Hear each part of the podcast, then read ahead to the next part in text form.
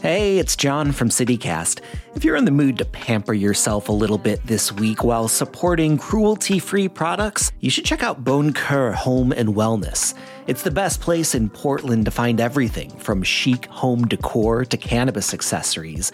They've got a curated collection of vegan and cruelty-free home goods and wellness products because their name is French for kind heart, after all. You'll get a 20% discount on your first order when you sign up for emails this week at boncoeur.net. That's boncoeur.net and use the code boncoeurcitycast20.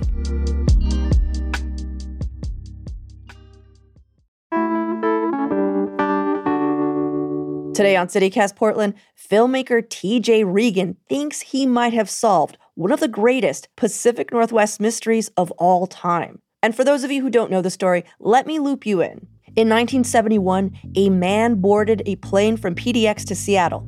During the flight, he commandeered the aircraft with an alleged bomb. Upon landing, he released all the passengers but kept the crew, and he demanded a ransom equivalent to over $1 million today, and also several parachutes. His intent was to fly to Mexico, but that's not what happened. Soon after taking off from Seattle, the hijacker opened the plane's rear door and parachuted into the night with the money, never to be seen again. But now, T.J. Regan thinks he found him, and in his documentary, I Am D.B. Cooper, he joins him on a treasure hunt looking for the remaining ransom money. It's Monday, February 27th, 2023. I'm Claudia Meza, and this is what Portland's talking about. What makes you so sure that you found the right guy? Like, one of the interesting things about your film is not just how much you guys believed him, but how eager everyone was to believe him, if that makes sense. Like, it was like someone saying, Santa Claus does exist. And everyone's like, we knew it. Yeah. Exactly. Yeah. Like, we want to play you a clip of, I don't know if it was your sound guy or your camera guy. It might have been your camera guy. Just having that feeling after meeting him.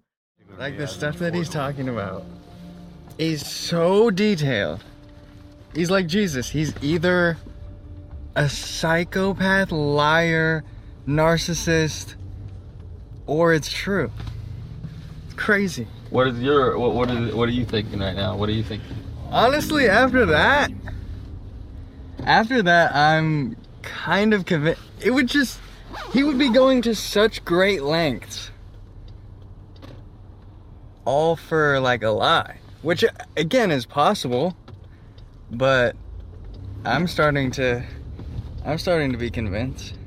Why is everyone so dead set on believing this guy? I mean, it was just, he had all the right answers. Was that it? Yeah. I mean, he had all the right answers. Like I said, every reason that he had was very plausible. I didn't know much about D.B. Cooper. So when I found out that we might be doing this, I immediately started, brushing up the facts and watching some documentaries online and reading case evidence and all of that. So my plan was, let's bring this guy down there and go try to find this money, right? Mm-hmm. And can you explain the money, what the money is, to people who maybe not know the lore? Yes. So in 1971, a man named Dan Cooper boarded an airplane from Portland to Seattle and then ransomed the airplane for $200,000. 20-30 minutes into the flight, the myth goes that he lowered the back staircase and jumped out of the airplane, never to be seen again.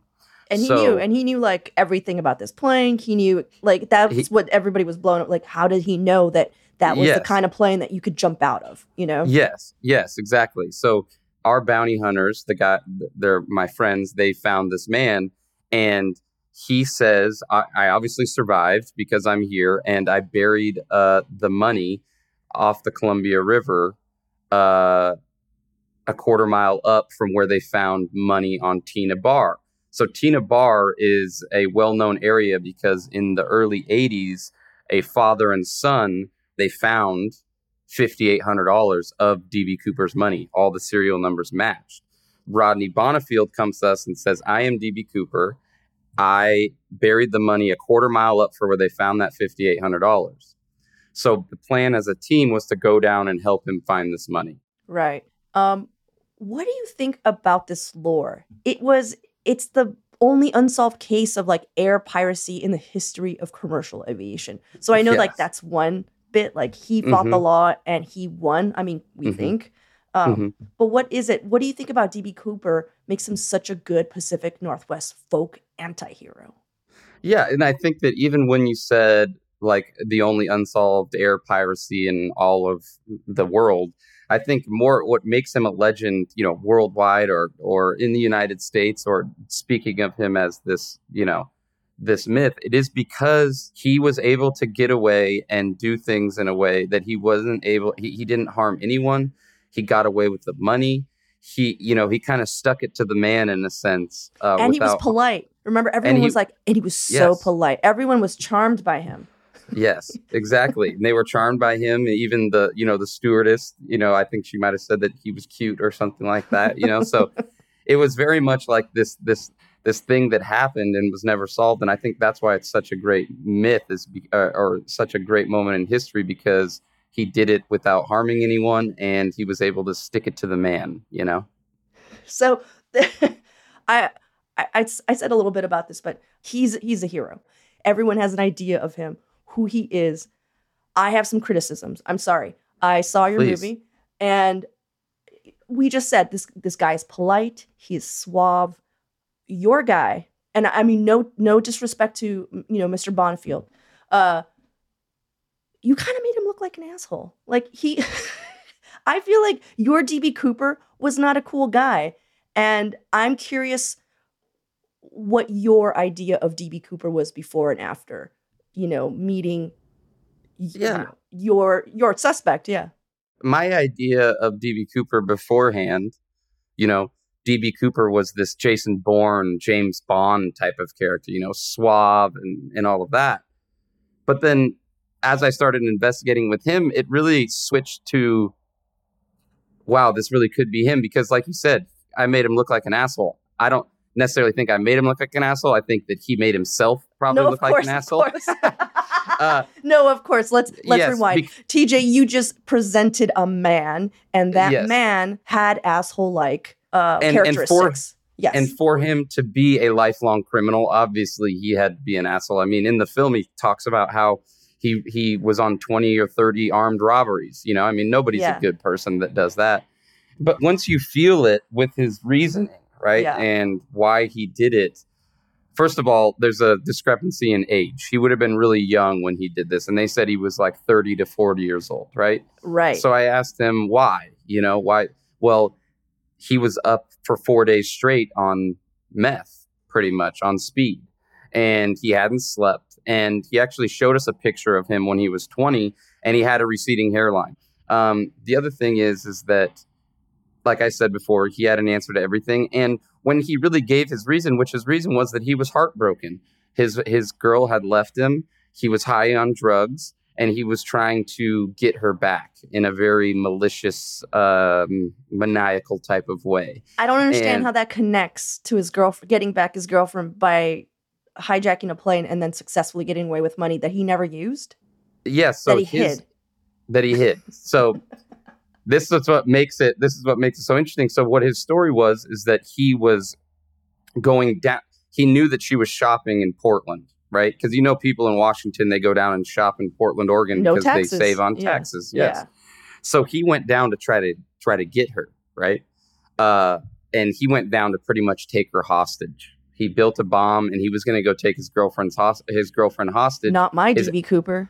Yeah. Not your D.B. Cooper, but this one.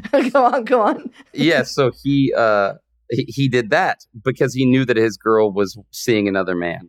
He found out that she had already left the mall. So he wanted to beat her back to Seattle because he knew that she had already left. So he boarded the airplane from Portland to Seattle to beat her there.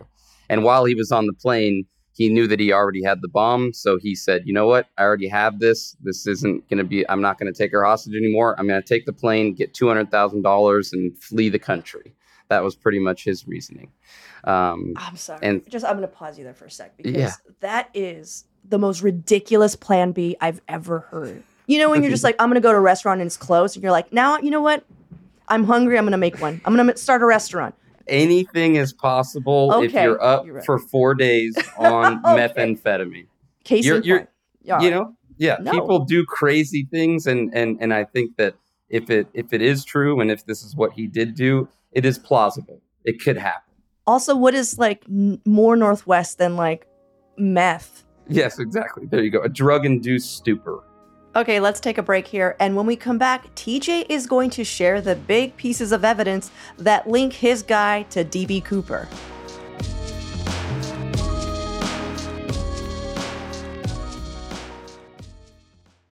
This episode is brought to you by La Quinta by Wyndham.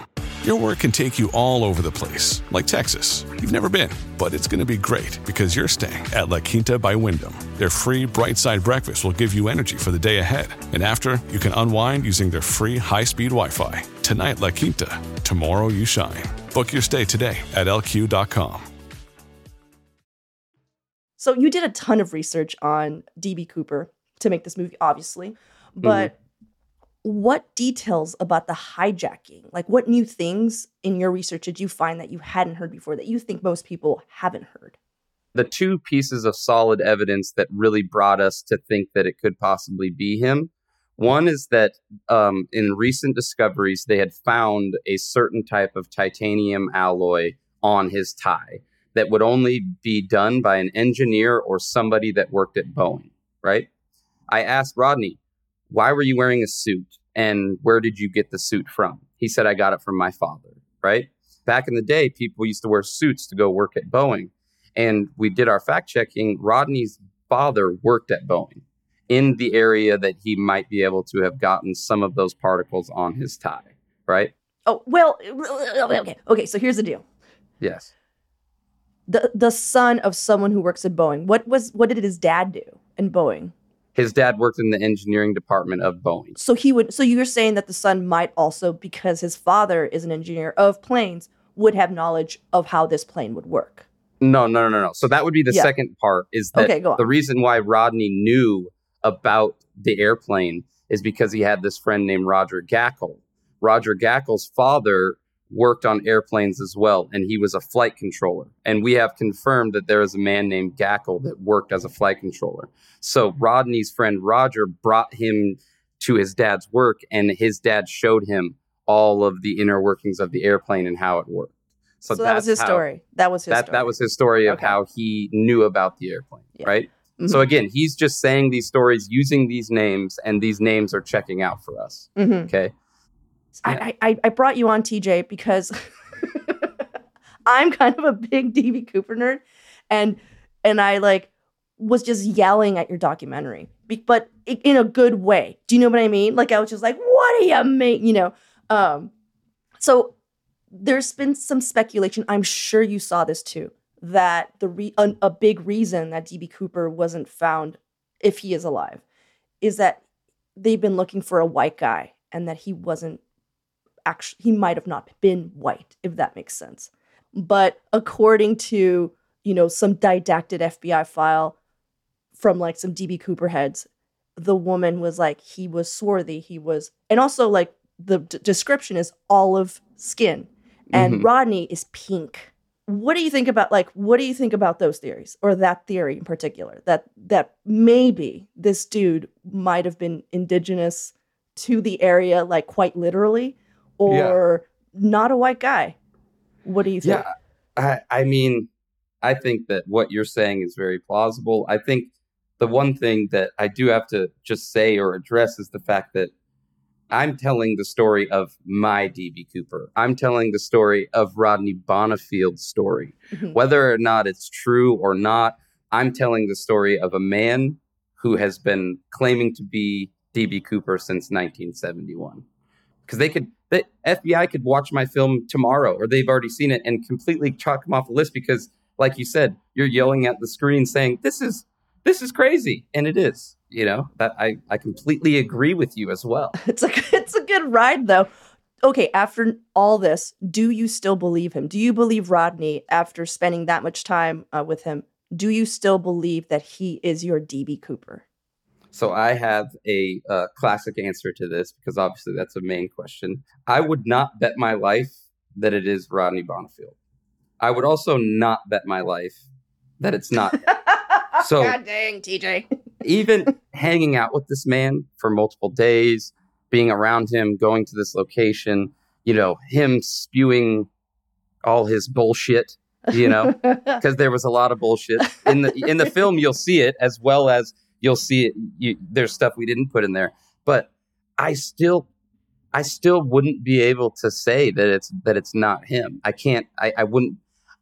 All of us guys had this, you know, bullshit meter that would go up and down. So there would be times where we look at each other like, wow, this guy really duped us. We started calling him DB Duper. You know, we're like, this guy really duped us. But then it would go back up with certain facts and things that were happening. So it was a very much a kind of a roller coaster of a ride. But regardless, this old man like really put it in our minds of 10 guys that thought that they were somewhat intelligent, you know, to take him all the way down 200 miles down to the Columbia River and try to dig up his money. So, right. Do you remember that scene in your movie? And I believe it was Rodney's recounting of like the first time he told someone, which was of course to impress a woman. And he was in a bar and then the news came on. It was like 71. And this woman out loud was just like, oh, you know, D.B. Cooper, you know. And she was like, do you think he's out there just like sipping on, you know, a pina colada on the beach just with his money? And he was just like, yeah, or he could be right next to you. Uh-huh. So I'm asking you, do you think that maybe D.B. Cooper could be talking to you right now, TJ? Could it be me reincarnated? Mm-hmm. What do you think? Yeah. I think it's possible. It went a little too high, TJ. Your yeah went, yeah. Yeah. No, I mean. No. Okay. So that's out. That theory's out. Fine. Mm-hmm. Fine. I just want you to say it once, just out loud. Oh, no. I do not think you're D.B. Cooper. No. Well, yeah, I think that if you were reincarnated, let's just say that he did pass away after he jumped out of the plane and drowned in the river. If he was reincarnated into you, then, I mean, then that obviously shows that he was a good man because he was reincarnated into someone so wonderful like yourself. Oh my God, I mean, TJ, obviously he did the right thing.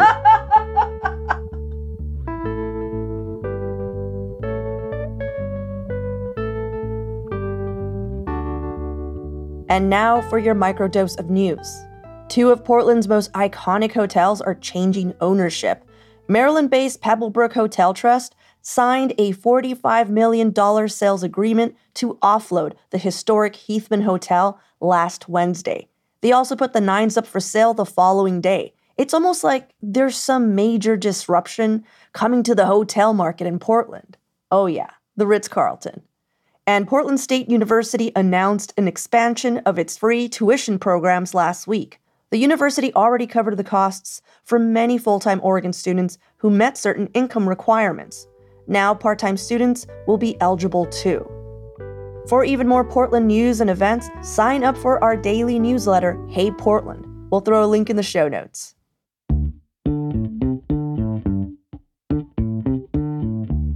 That's all for today here on CityCast Portland. We'll be back tomorrow morning with more from around the city. Until then, see you at Slim's.